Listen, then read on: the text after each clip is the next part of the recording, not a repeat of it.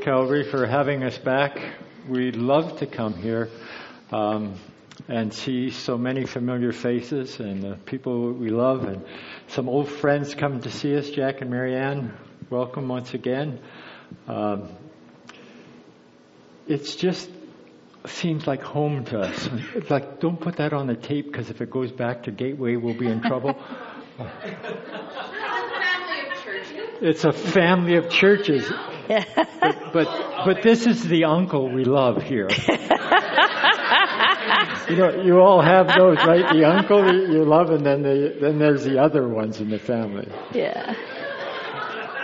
Today we have um, probably an unusual scripture because we're going to talk about the gospel. And the scripture we're going to have is Colossians 3:17. Todo lo que hagan en palabra o obra, háganlo en el nombre de Jesús dando gracias al Padre por medio de él. So whatever you do, in word or deed, do it all in the name of Jesus or in, in the name of the Lord Jesus giving thanks to God the Father through him. Now you all know what the gospel is, right? You all know what the gospel is? That's not a rhetorical question. I want you to put your hand up that you know. Okay, good. We're in the right place. Um, so the gospel is that that Jesus came. The gospel is not a thing. The gospel is a person. That Jesus came while we were yet sinners. We know that from Romans. That we were yet sinners. He came and he died for us, and he rescued us. We were. Um, it had nothing to do with us. It had everything to do with Jesus. It had everything to do with the, the Father's heart. He loved us. He didn't want to be separated for us, from us. And that's what would have happened without Jesus, without the gospel. We would have been separated forever from God. And so um, the gospel is that He rescues us and He raises us up the same way He raised Christ Jesus up. And so we are free, and that was what our message was this morning all through worship, is that we are free in Jesus. He has done everything. He has paid the cost for us. We know that, that because of the gospel, we have many things.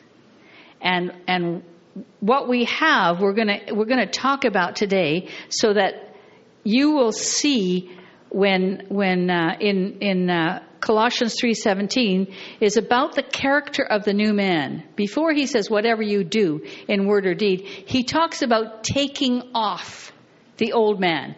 You know, just like you take off your day clothes to get into your jammies, right? You, you take off those things that have collected dirt and dust and grime and shame and all that stuff. You take them off. You take off lying and blasphemy and envy and jealousy and filthy talk and language and, and blast, everything like that. You take it off, but then you put on. You don't just take off. You know, the world sees the church often as things that we don't do. We want to change that to things that we do do. Because the gospel says to us, put on the new man. Put on the new things. Put on love. Put on hope. Put on joy. Put on all of the things. Put on meekness and patience and kindness. And this morning, um, I, I had a word with Susan but this morning I felt like God was saying to Calvary, How is your patience and your faith increased in the waiting? Because waiting is about your response. Waiting is about your growth. Waiting for whatever it is you're waiting for is the thing that God is working in the heart of the church now. To wait patiently and to grow in character, to grow in that new man. And God is looking for a, a, a bride that's willing to grow in the new man, that's willing to we, take off every, every. We had no idea what's going on with council and all that kind of stuff. When, and Jen had this early this morning, which once again just confirms to me how God works in and through these kinds of situations. When I look at the worship this morning, the selections, our message, you know, things like that, it just, this is God being involved, right? This isn't something that we put together or uh, Rob put together or Lisa put together. This is God working together. So let's pray. God, would you open our eyes today to see the things that you want us to see? Would Yeah. you open our ears to hear what you want us to hear? And Lord, would we walk in your purposes as you've called us to do? Yeah. In Jesus' name, amen. Amen. So we want to look at the gospel in a little different light. It's not that we're minimizing what Janice said the gospel is, because we really truly believe that. But we want to look at it in a little deeper view. What does it actually mean to us? And so we're going to use an acrostic for you English teachers. Tony, where'd you go? Um, Then I'm an acrostic is a taking the first letters of a word and developing those into something. So we're going to talk about the gospel, the G O S P E L. So the first is the G in gospel. This is God's gift of grace. Let's say that together. The gospel is God's gift of grace. Didn't quite get the together part Yeah. of that, did I? The gospel the gospel is is, God's, gift, of grace. You know, God has been gracious to us. And to be more specific, God has been gracious to me. He really has. Um, you know, you hear all, all the time now, you hear, uh, life isn't fair. The world isn't fair. That is not fair. This is not fair.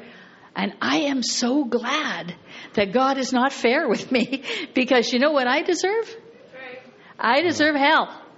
I don't deserve any good thing because my sin means that I deserve hell. But God took that. That's His, His gracious, generous gift to me is the G. The gospel is that to me. And you know, even as a young child, like I don't come from a family that knows God. And those of you who come from those kind of families, you can relate to that. I don't come from a family who knows God. But as a little girl, like, I mean, I remember as a young child that I, I knew I was a sinner.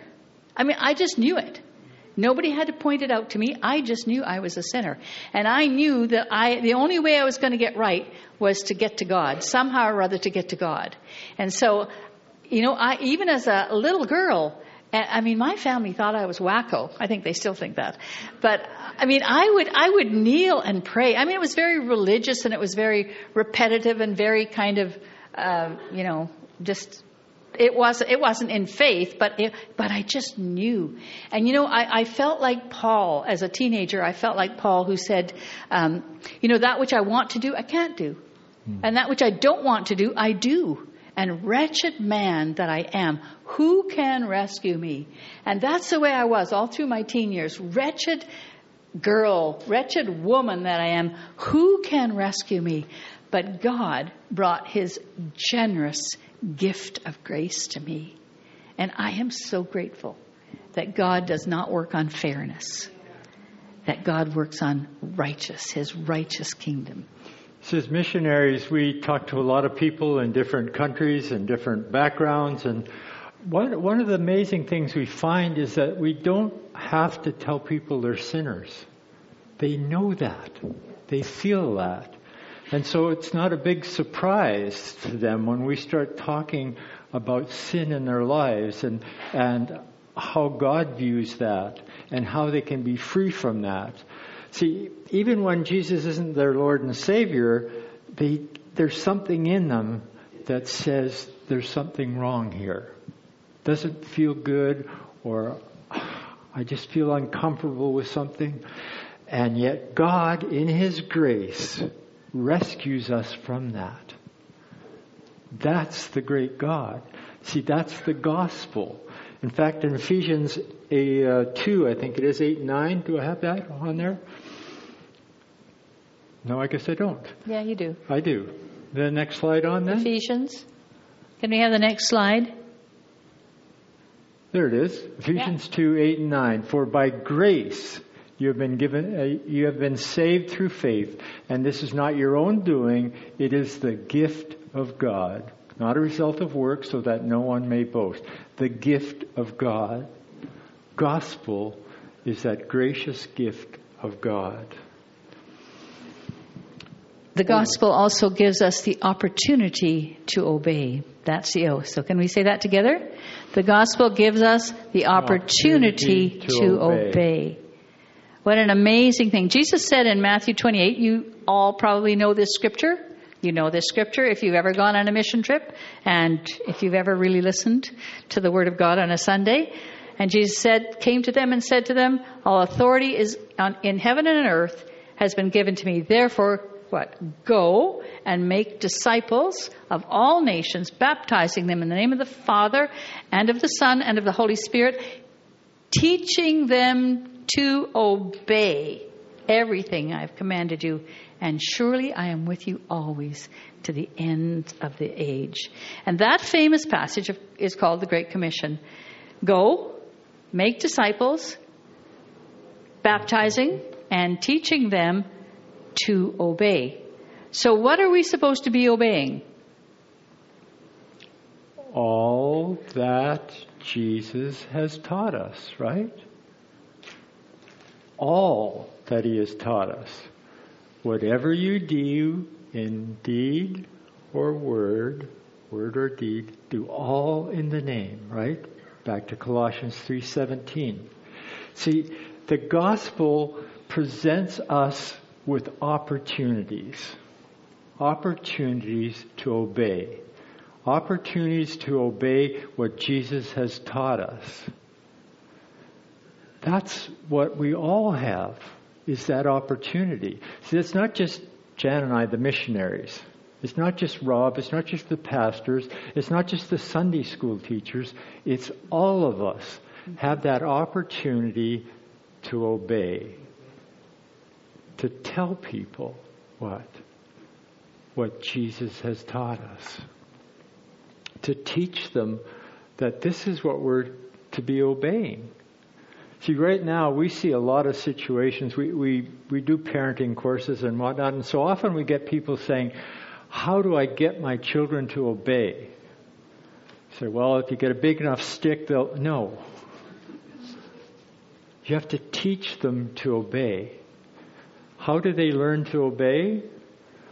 Well, most of what they learn to is what they see, what they see in the parents. And oh, parents hate that when we say, see, the problem with your children is you. they go, no, no, will you fix the kids? I go, well, okay, yeah, but we need to fix you first, right?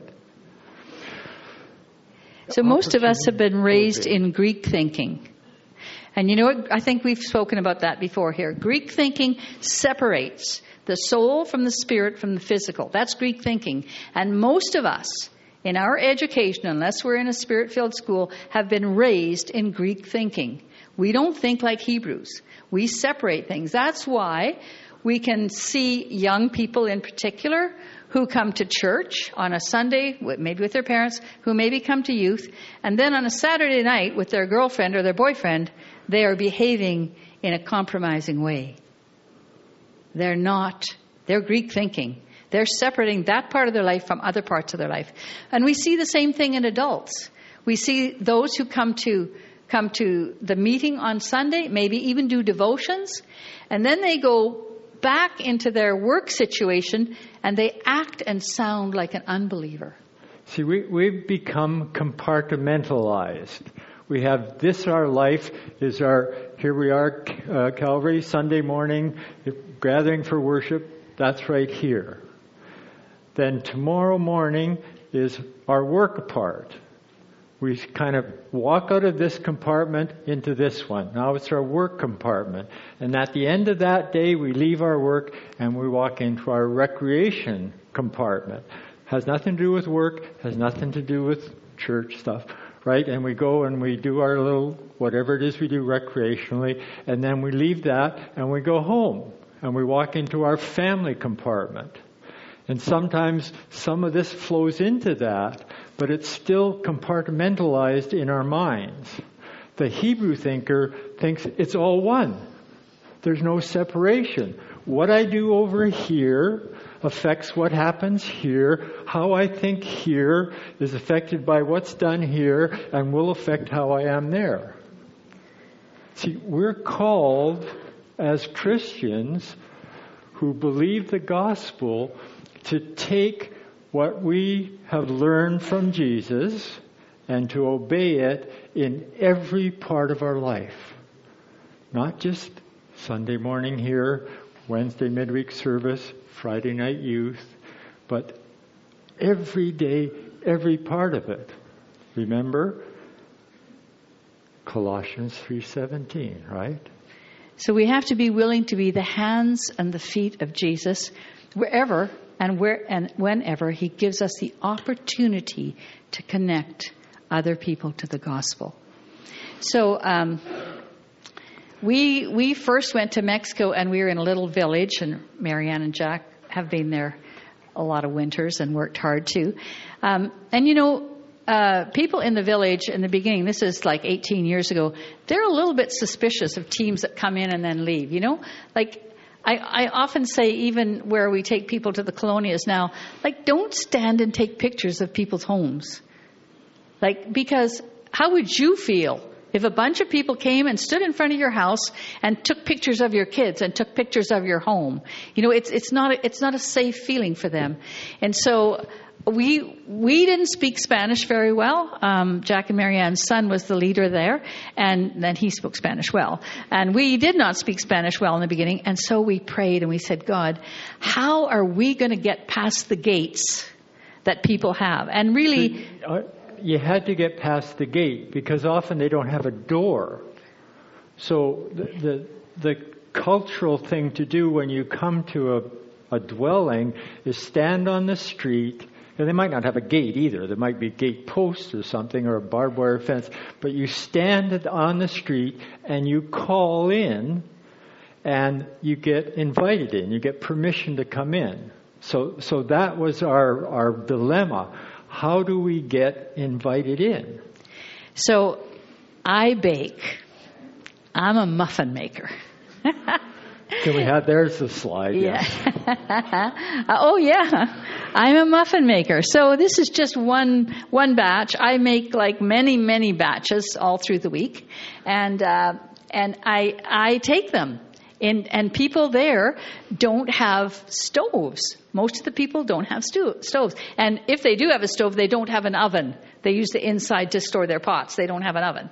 So they cook over wood and over an open fire. And so they love things like muffins, like homemade muffins. Like nothing they bake can ever compare with that. So I make these muffins and they go and, and, and they're, and you know what? They would invite us in. They would invite me in. And in my limited Spanish and my Spanish Bible, I would share the gospel with them. And I cannot tell you how many people actually accepted Christ. There was rarely a time that I went to visit somebody that they didn't accept Christ. So the muffins were my opportunity to obey and to teach what Jesus has been teaching me. And they would, um, in the first year, I would walk down the street and I'd have to, after a while, I had to put the muffins in a bag because they would know I was going someplace with these muffins. And they would say, they called us in the first years, they called us Jan y Doug.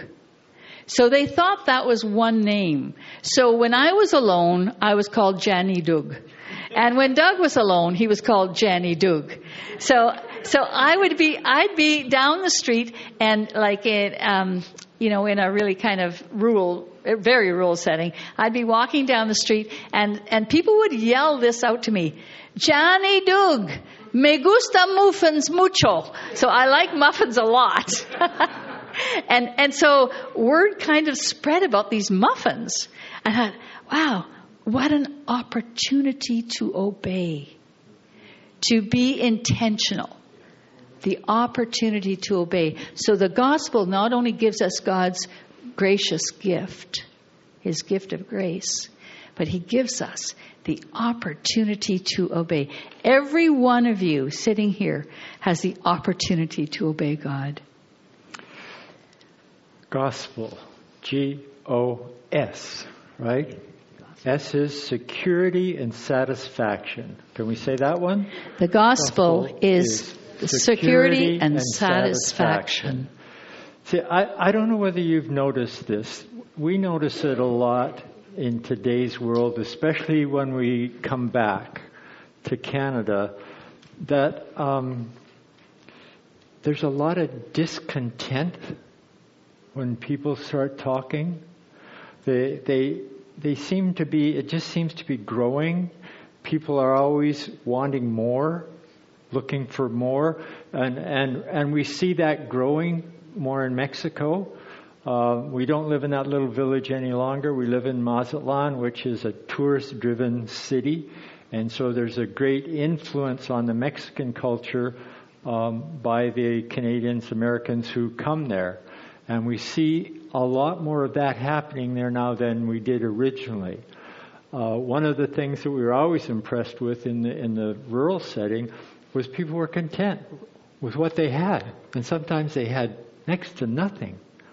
They would be willing to share whatever they had. And so you knew if they invited you for a meal that probably what they were feeding us was what would have fed their family for maybe a whole week.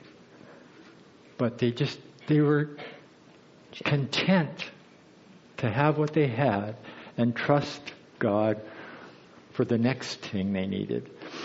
Philippians 4 11 and 13 says, Not that I am speaking of being in need, for I have learned in whatever situation I am to be content. And then 13, I can do all things through him who strengthens me. See, we want to grow in godliness, yes, and we want to know Jesus more, but our thinking is often more about stuff. Am I off base here? Like, we find this in Mexico, we're quite content. We, we have a, a rented house that's old. Um, it's had a really nice paint job, thanks to Jack and Marianne. Um, the electrical is all fixed, thank you, Jack. And we have it decorated with uh, dollar store pictures and little things like, and we're content. We never think when we're there that we need something more. We come back. We have a here. dining room table with two wooden chairs and four plastic lawn chairs. And it's okay. Like I, I don't it doesn't even bother me. It would really bother me here. I'm just saying. Well, now we have a nice wood table, but we would like a bigger one. because once a year, we have more people coming than we can sit around that little one. So let's get a bigger table so once a year we can sit all sit around the table and we don't have to drag in these planks from out in the shed and try to build a place for the to sit. Like what we're finding is that we're getting so absorbed in in the stuff that we're not satisfied with what we have. And what do we have? We have the greatest treasure on earth, don't we? And when we are satisfied with that treasure, when we're content with that, we have security. What is the security we have? Life eternal, right? And when we have that security and we know that security, we are satisfied. So one goes along with the other. Do you ever talk to people who have just gone through a family kind of tragedy, tragedy and uh, or a death in the family, and they don't know Jesus? And you say, how can people ever deal with that situation without Jesus? See, because Jesus isn't their satisfaction. But He is ours, isn't He? He's our satisfaction, and therefore we're secure. Um, I remember um, Doug had very serious surgery in Guadalajara in 2006, and he had more than a third of his large intestine removed. It was really critical. I mean, he he could have and should have died, I believe, if it hadn't been. Well, it wasn't God's will, but uh, he had a doctor who was amazing. We have this doctor there, and they said to us, Well, the surgery will be about four and a half, maybe five hours. And um, we we had a room there. If if you know anybody in Latin America, you don't ever leave your family in the hospital alone especially at night. So there's always a bed provided for you. It's a hard little concrete thing with a little mattress about that thick, but there's a bed provided for you. And so um, the, uh, our doctor said to us, you know, I will get the nurse to call you during that four and a half or five hours in that room. We had a telephone in the room. And he will call you and let you know how we're doing and how we're finishing up and how the bowel is looking, et cetera, et cetera. He had great hopes for, for this, that it would be five hours. Well, four hours came, five hours came, six hours came. And, and what I had done was I had opened my Spanish Bible on the bed that was Doug's, and I had opened my English Bible on the bed that was mine because I was staying there. I stayed there for a whole month because he was there for a whole month. And so I, you know, the, the four and a half hours went, they didn't call me. Five hours went, they didn't call me. I, the anxiety would build up in me like you wouldn't believe. It, it almost felt like I was having a heart attack, like the, the pain of the anxiety. And so I would go and I would throw myself on the Word. I know this sounds weird.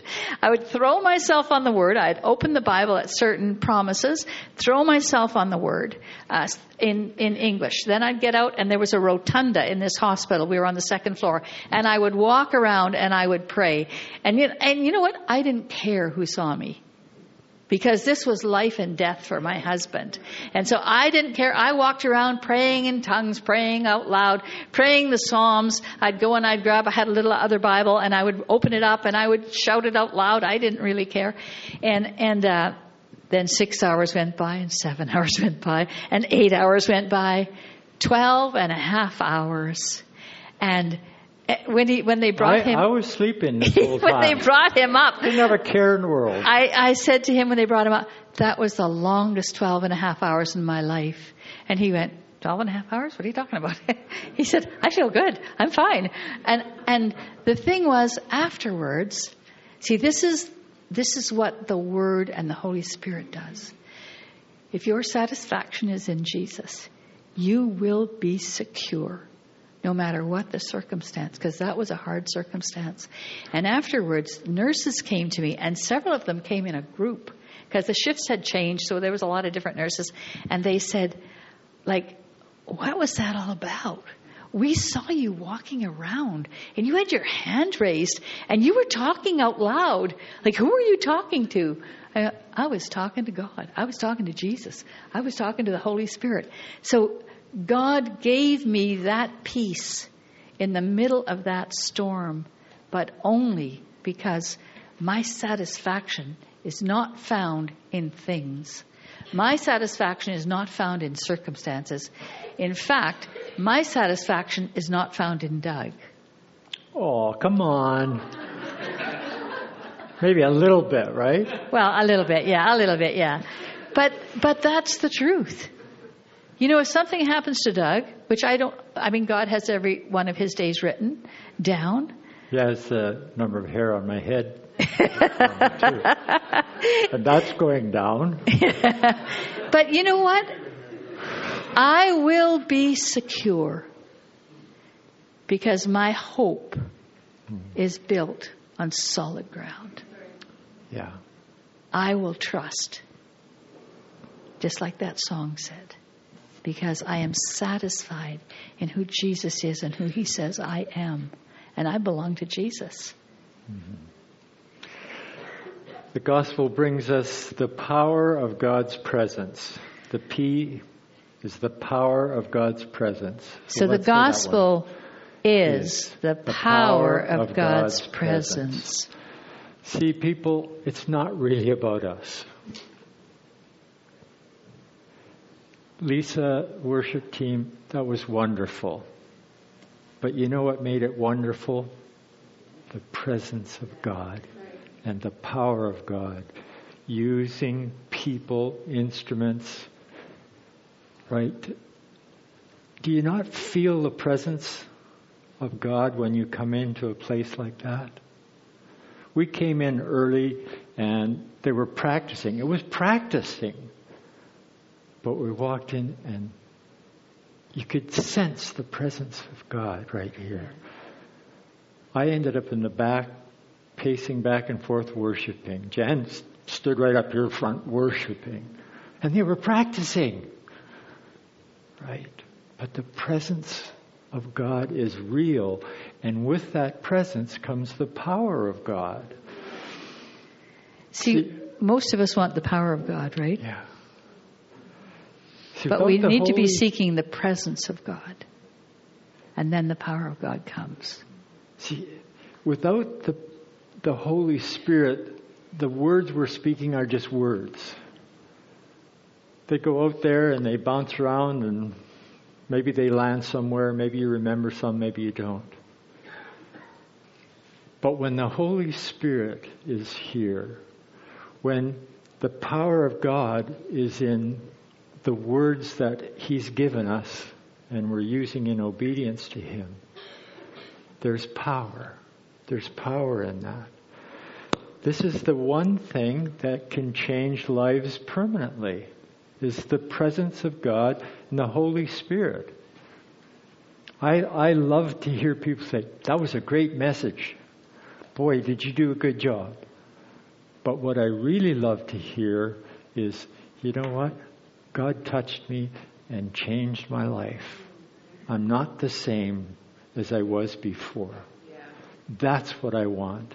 And that's only through the power of the Spirit, the power of God, and the presence of God. Acts 1 8 says, But you will receive power when the Holy Spirit has come upon you, and you will be my witnesses in Jerusalem and in all Judea and Samaria to the ends of the earth. God is with us.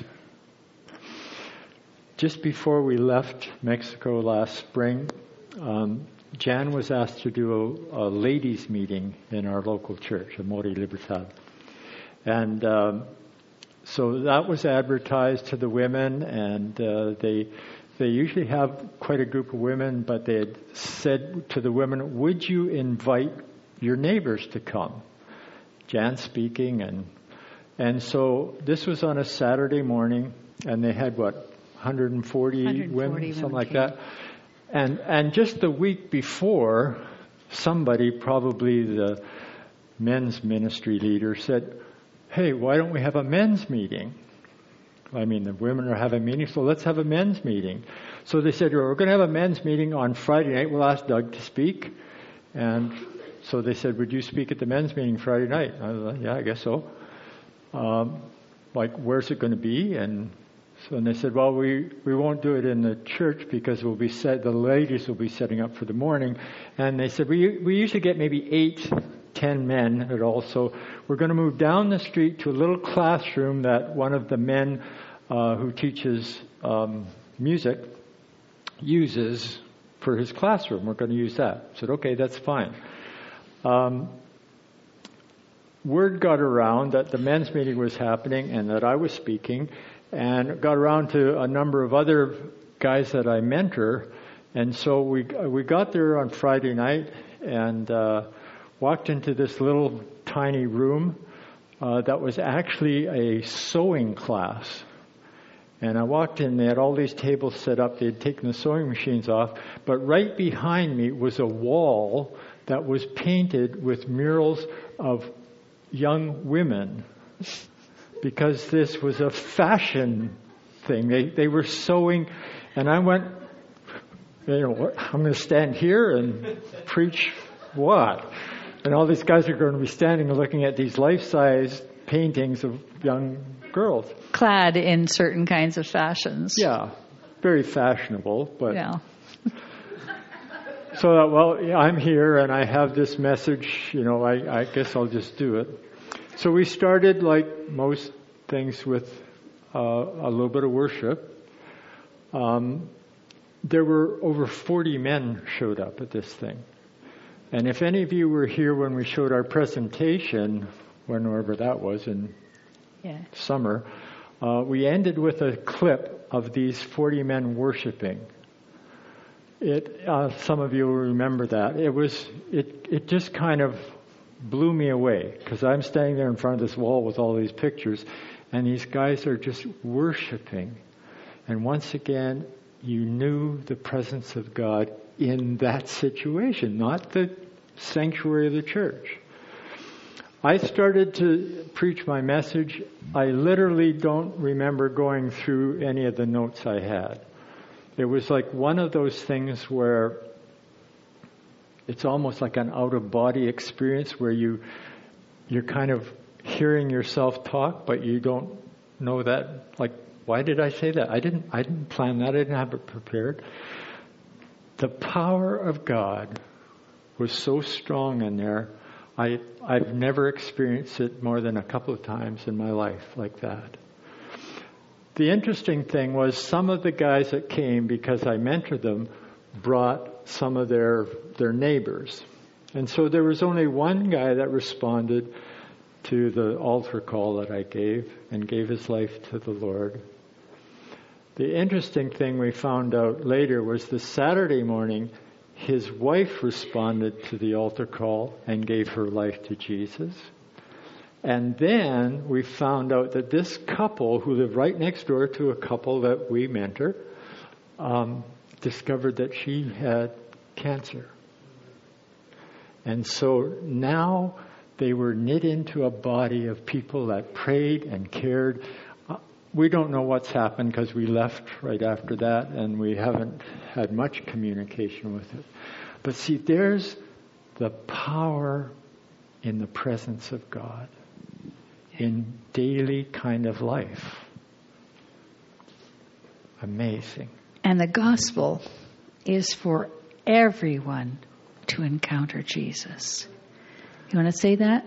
The gospel is for everyone to encounter Jesus. See, this is what we're told in Matthew 28 to go into all of the world. That's every tongue, every tribe, every culture, every status, everyone. And this includes the neighbor that you might not even like. I don't know if we've told you this before. We have we live amongst Mexican people. We don't live in the golden zone with with tourists like with Americans. We live right with Mexicans. Marianne and Jack have been with us. They know that. We have a lady across the street from us. Uh, her name is Ramona, and she's easy to love. She's generous. She's kind. She's smiling. She accepted Christ. She comes when we speak. She comes to things. She comes to ladies' things with me. She's accepted Christ. She's now married a Canadian and lives in Kamloops for six months of the year. And, and now we're really connected because he doesn't speak Spanish and she doesn't speak English. So he comes and talks to Doug and I, and we speak to her in Spanish. So it, it, we're a good connection for them. But anyways, uh, he, she's easy to love. She's easy to take the gospel to. She's easy. And then we have a gentleman who lives on the other side of us. He's not easy to love. He's one of those people who uh, has a very loud voice, who tends to yell at his family. There's lots of fighting that goes on. They have dogs. The dogs bark. Even if a feather goes up the street, the dogs bark. And, and they dark, they bark morning, noon, and night. And, and he has big trucks and big wheel things, you know, that make lot, and he loves to gun the motor and sit outside his house early in the morning. And then when he drives down the street, the alarms go off in some people's cars. I don't know, it's just so loud. But he's not as easy to love. But God does, says to us, you don't just go to the easy ones. How hmm. many of you have somebody that might be a little bit difficult in your family or in your neighborhood? I'm asking you to put up your hand. Okay. See? But, I mean, that person might even be sitting right next to you. I don't know. you might be married to that person. I don't know. They might be your sister or brother. But God has said, everyone, go to everyone. And we're to go to everyone. Oh. See, sometimes we become soil inspectors. And we're called to be seed sowers. You know the parable of the seed sower, right? Uh huh. Yeah. Somebody knows it? Yeah. yeah. And it's a story that Jesus is telling, as he does in parables. And he says, a man goes out to sow seed. And he sows seed, and some of it falls on the pathway, some of it falls in rocky ground, some of it falls where the weeds are, some of it falls in good soil. And then he goes on to say what happens in those. And it's one of the few, if not the only, correct me if I'm wrong, parable where the, it actually explains what that means. See, and I think because, and here in Steinbach, right, farming community, I think that we think of seed sowing the way farmers sow their seed today. Right? Do you ever notice that? Farmers, they, they get up and, and they, they prepare the land. They, they drag any soil that's drifted into the ditch back on and they put their seed sower on and they go down the thing and if there's a hydro pole they just go around the pole so they get a nice straight line of going around the pole and then they come i was always amazed that after you watch see the seed start to come up look this way straight rows here straight rows here right it's all deliberately planted like that that's not the way it was in the time of jesus see that's like today i become a soil inspector not a seed sower. So I got my bag of seed and I bring out a bag and I go, well, I can give a seed to Greg because he's a pastor at the church, so he must be okay. Right? And where else? I don't, is anybody, anybody else? Maybe I know Jack. I'll give Jack a seed. See, that's, that's kind of the way we sow our seed nowadays in Jesus' time, the guy had a bag and he had it full of seed, and he just reached in his bag and he walked along and he threw his seed. He said, I don't care where it lands. I'm just getting rid of it. I'm sowing my seed. Right? It just scattered it.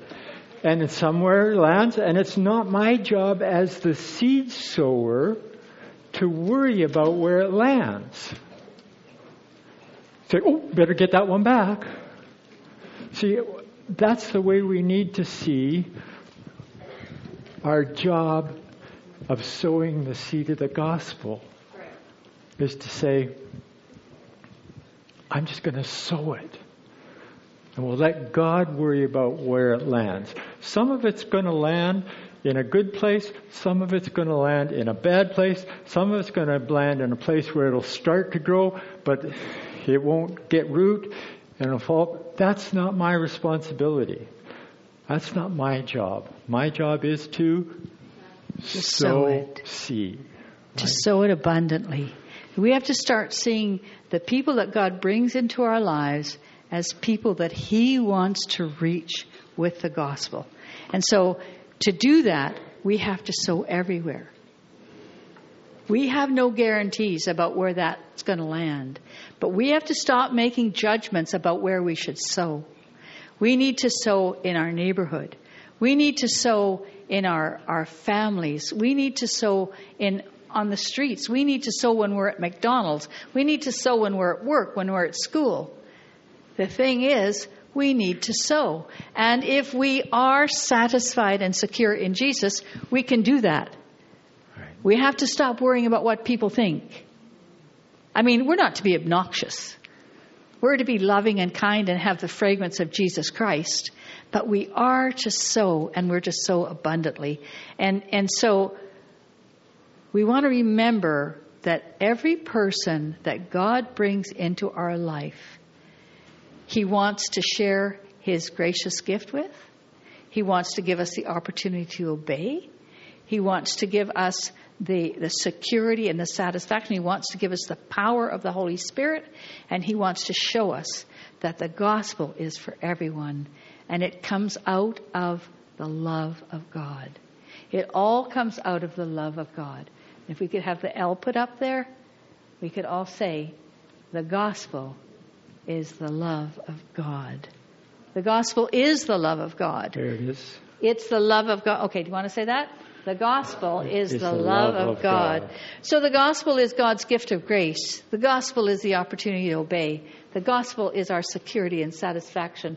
The gospel is the power of God's presence. And the gospel is for everyone to encounter Jesus. And the gospel comes out of the love of God.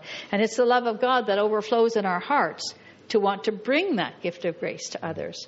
It's the love of God that spurs us on to see opportunities.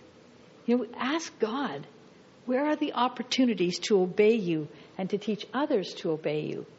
And it's the love of God that leads us to be secure and satisfied. You know, John Piper always says that the, um, oh, now I've lost it. God is most glorified in us when we are most satisfied in Him. God is most glorified in us when we are most satisfied in Him.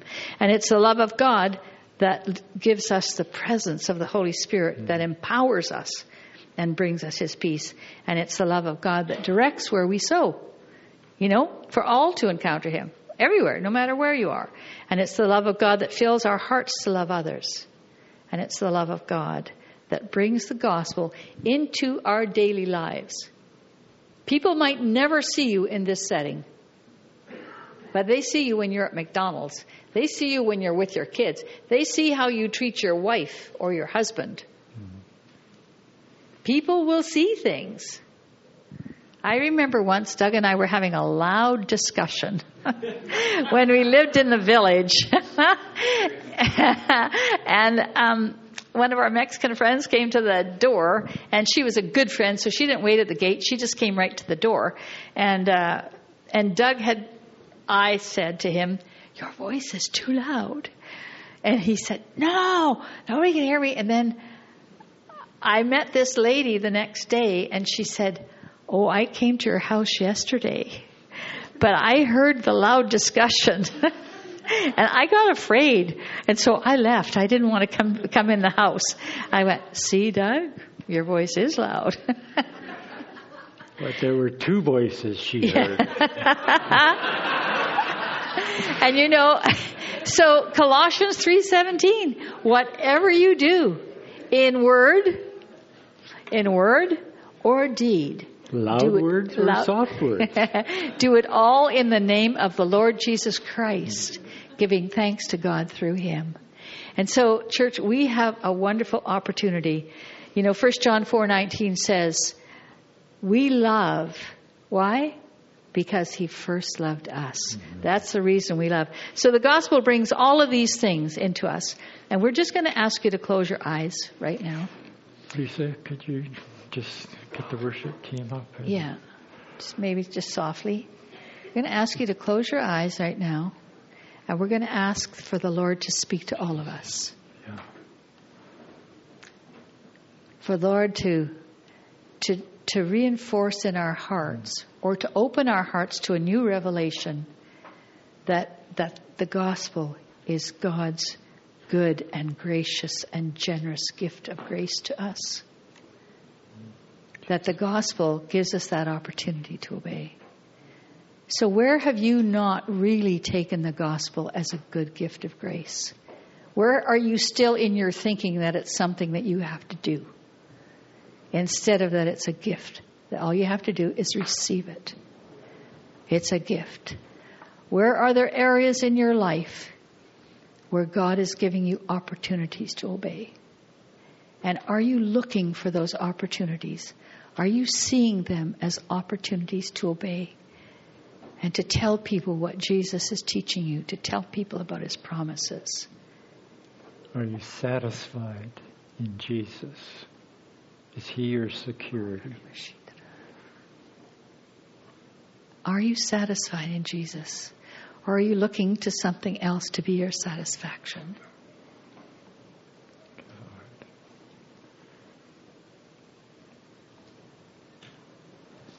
Are you daily asking God for the presence of the Holy Spirit? He's so willing to fill us, but we have to be willing to ask and to be open to the presence of the Holy Spirit. We so often want the peace, we want the breakthrough, but really, we need to really be intentional and say, God, we need your presence. It's only your presence. It's only your presence.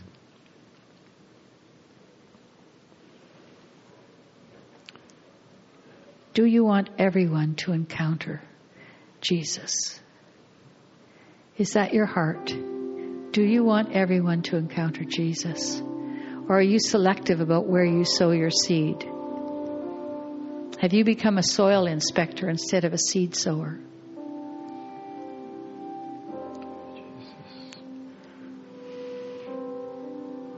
And do you understand the love of God? Do you understand why Jesus rescues us? And do you want others to know this great love? So, whatever God has been saying to you, if God has been speaking to you about this new way of looking at the gospel, if He's been saying something to you, we ask you just to stand. Not under compulsion, not because you're being manipulated, but because God is speaking to you about something.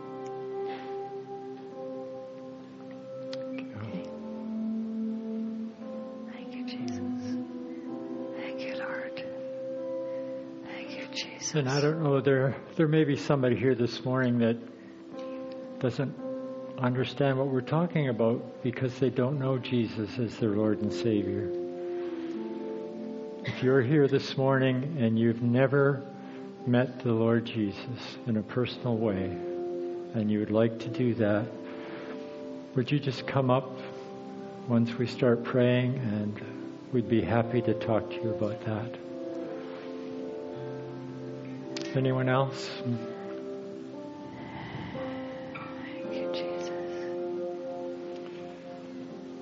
Well, Father, you know our hearts. Yeah. You know who is standing, who should be standing, Thank you, Jesus. and we leave that up to you, God.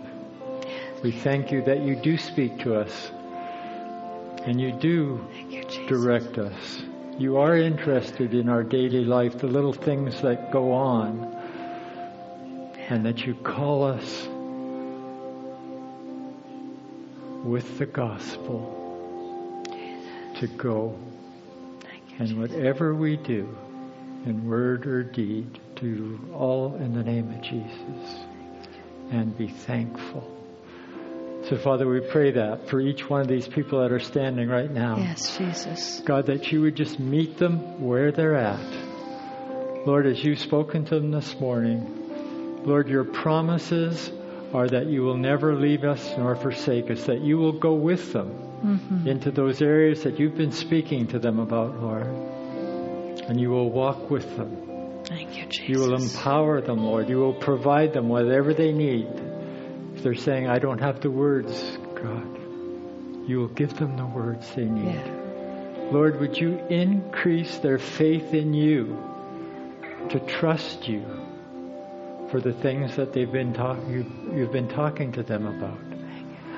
Lord, I want to pray especially, especially that you would demonstrate your unconditional love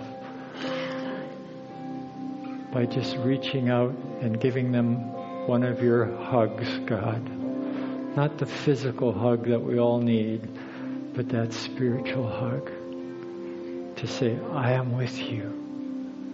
I am with you always to the end of the age. Thank you, Jesus. Thank you, Jesus. Thank you, Lord. Thank you, Thank you, Jesus. Jesus.